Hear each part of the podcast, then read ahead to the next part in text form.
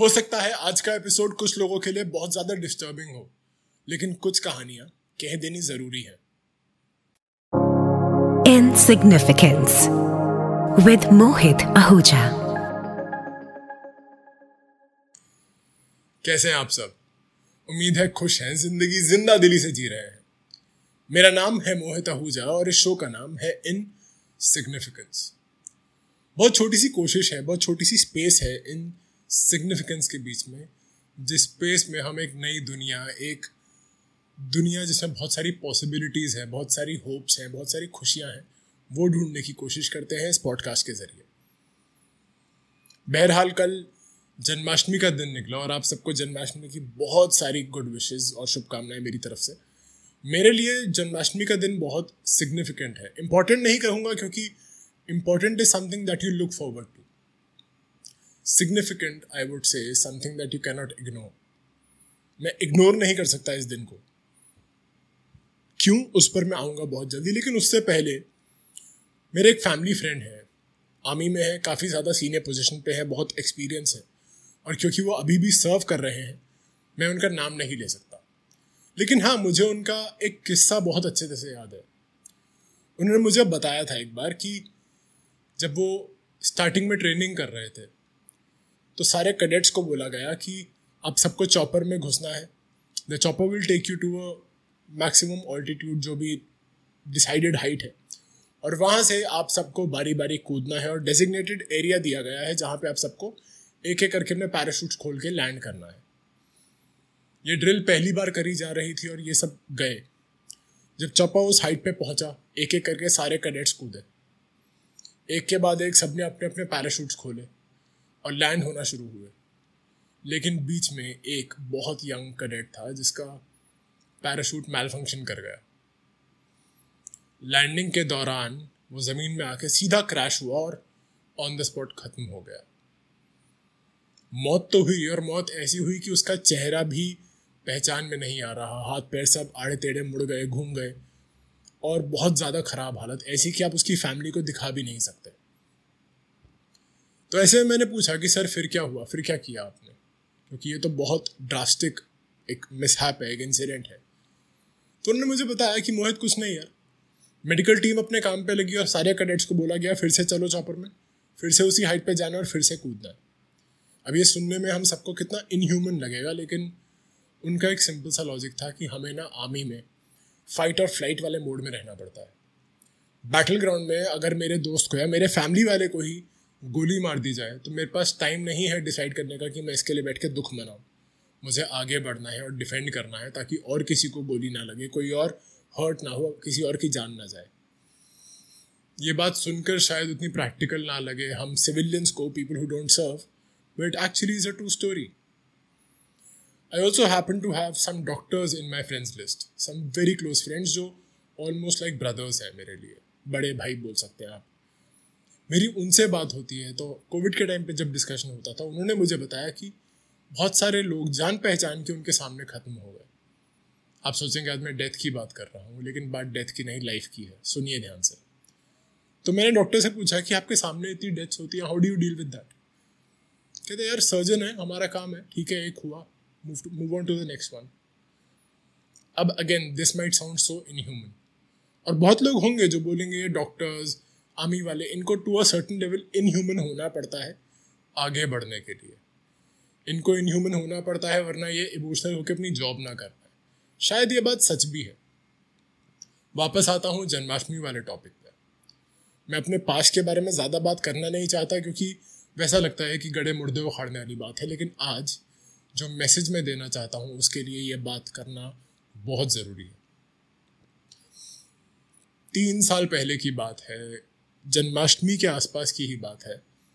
तब मैं कैंसर से डील कर रहा था, थायराइड कैंसर था मुझे। अगर आपने मेरे पहले वाले पॉडकास्ट सुने हैं, पहले वाले एपिसोड सुने हैं, जो इनिशियल एपिसोड से आपने सुना होगा इसके बारे में।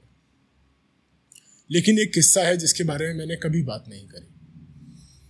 मैं एक वार्ड में एडमिटेड था इन अ गवर्नमेंट हॉस्पिटल और मेरे साथ में एक लड़की थी, बारह साल की बच्ची, जिसका नाम था खुशी।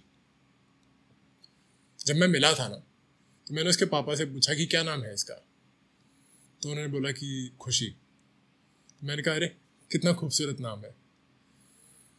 अब ये हरियाणा के थे तो उन्होंने अपने हरियाणवी डायलेक्ट में ही बोला कि, भाई जी, नाम ही खुशी है, वैसे सबसे दुखी तो यही है। खुशी हैड ब्लड कैंसर हम लोग, मेरे वार्ड की साथी थी वो, बारह साल की बच्ची मेरे साथ वाले बेड पे लेटी हुई थी। थोड़ा बहुत जितनी बात हो पाती थी, करता था मैं उससे। थोड़ी सी दोस्ती सी हो गई थी, थोड़ा बहुत कोशिश करता था उसको चेयर अप करने की, खुद को चेयर अप करने की। एक दिन मैं डिस्चार्ज हुआ क्योंकि मेरा जो टेस्ट होना था वो नहीं हो पाया। But Khushi was still admitted with all those tubes all those pipes going into her body तीन चार दिन बाद की बात है, मैं अपने स्टूडियो में था, मेरा एक फ्रेंड है पारस, मेरे साथ स्टूडियो में था। जन्माष्टमी का दिन था। और मुझे पारस ने बोला कि भैया बंगला साहिब गुरुद्वारा चले। मैंने कहा, यार रहने देते हैं। पारस सोच लाइक क्यों? मैंने कहा, यार जन्माष्टमी है यार। जन्माष्टमी के दिन नहीं जाना मुझे क्योंकि भीड़ बहुत होगी और मुझे भीड़ पसंद नहीं है। मुझे बंगला साहिब गुरुद्वारा हो या जामा मस्जिद हो या इस्कॉन टेंपल है any of these religious places मुझे ना वो वक्त पसंद है जब बहुत कम लोग होते हैं, जब सुकून ज़्यादा होता है, वो भीड़ भड़ाका नहीं चाहिए मुझे। तो मैं पारस से बात कर ही रहा था इस बारे में, जब मुझे सडनली स्ट्राइक हुआ कि, अरे, पारस, यार एक बार खुशी का पूछता हूँ ना कैसी है? तो मैंने इमिजिएटली फ़ोन निकाला और खुशी के डैड को कॉल किया। उन्होंने फ़ोन उठाया। मैंने कहा, भैया, कैसे हो? बड़ा एक्साइटेड था मैं, खुश था कि, चलो, पूछते हैं बच्चा कैसा है? मैंने कहा हाँ जी भैया, कैसे हो? कहते बस भाई जी, ठीक है। मैं, बच्चा कैसा है? ऑब्वियसली खुशी की बात कर रहा था मैं। कहते, भाई जी, वो तो ना रही। मुझे ना समझ नहीं आया मैं क्या बोलूँ। मैंने कहा कब हुआ? कहते, बस अभी अभी। और इतना बोलकर उन्होंने फ़ोन काट दिया। और मैं खुश हूँ कि वो फ़ोन काट दिया, क्योंकि मुझे समझ ही नहीं आया कि मैं आगे रिएक्शन कैसे दूँ। अभी अभी। मेरा टाइमिंग ख़राब था या कोइंसिडेंस था या क्या था ये? उस दिन मैंने पता नहीं क्या सोची। मैंने पारस को बोला कि यार तू जाने की बात कर रहा था ना गुरुद्वारे। चलते हैं। पारस कहता, क्यों? मैंने कहा, खुशी के लिए चलते हैं यार। मेरा मन है उसके लिए, प्रे करने का। तो हम लोग बंगला साहिब गुरुद्वारा चले गए दिल्ली में। जब वहाँ गए तो मैं नॉर्मली दरबार साहब में, अगर आप लोग कभी गुरुद्वारे गए हैं तो एक दरबार साहब होता है अंदर which is like the main temple और बाहर नॉर्मली एक सरोवर होता है, जहाँ पर लोग थोड़ा अपना हाथ पैर धो लेते हैं, स्नान कर लेते हैं। It's all a secret place but Darbar Sahib is the main hub जहाँ पे सारी पूजा पाठ, सारी गुरबानी चलती है।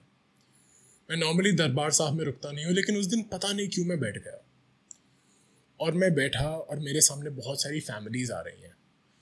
और मैं लगातार भगवान से, रब से वाहे गुरु से, अल्लाह से यही क्वेश्चन कर रहा हूँ कि यार, इतने सारे बच्चे आ रहे हैं ना खुशी के डैड ने भी तो इन बच्चों की तरह, जैसे इन बच्चों के माँ बाप लेके आ रहे हैं, खुशी के पापा ने भी उसको सिखाया होगा ना कि बेटा, ऐसे माथा टेकते हैं, ऐसे घंटी बजाते हैं, ऐसे आगे झुक के अपना सर लगा के भगवान की इज़्ज़त करते हैं। ये सब कुछ तो सारे माँ बाप सिखाते हैं ना। खुशी के पापा ने भी सिखाया होगा। फिर उसके साथ ऐसा क्यों हुआ? मैं सच बताऊँ तो मैं दरबार साहब में ना गुस्से से भरा हुआ बैठा था, यार मैं लड़ रहा था भगवान से उस दिन कि ये चल क्या रहा है, क्यों हो तुम? और तुम हो तो ये है तुम्हारा काम। I was actually questioning all of it और बहुत वक्त लगा मुझे इस चीज़ से निकलने में, इस चीज़ को एक्सेप्ट करने में। Whatever happen with that kid बारह साल की बच्ची यार, क्या बिगाड़ा हुआ उसने किसी का? लेकिन जब मैंने और फिलोसफीज पढ़ी और थ्योरीज पढ़ी तो कहीं ना कहीं ये कहा गया कि शायद ये उसके पेरेंट्स की सफरिंग ख़त्म करने का तरीका था क्योंकि वो पूरी फैमिली तो सफ़र कर रही थी ना। पता नहीं शायद ये लॉजिक ठीक है शायद नहीं। All said and done it is not a good memory कोई अच्छी यादाश्त कोई अच्छी um, कोई अच्छा इंसिडेंट नहीं है जिसके बारे में सोच के मैं खुश हो सकता हूँ या आप दुखी ही होंगे। लेकिन फिर उसके बाद अगले साल जब जन्माष्टमी आई, तब तक मेरी कर्नल साहब से बात हो चुकी थी।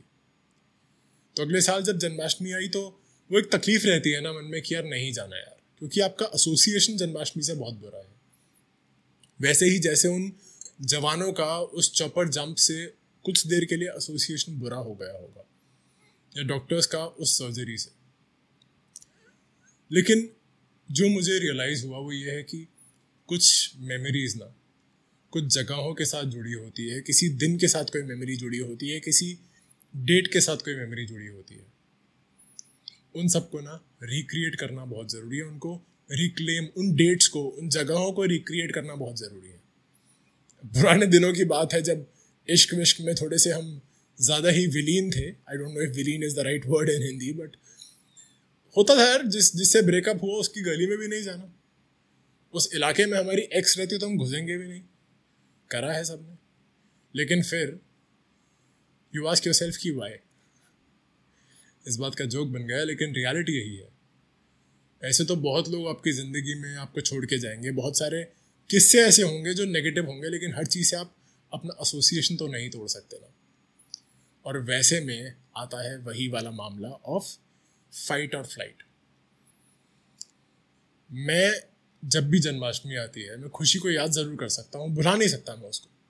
उसका चेहरा टैटूड है मेरे दिमाग में, मैं कभी नहीं भुला सकता उस बच्चे को।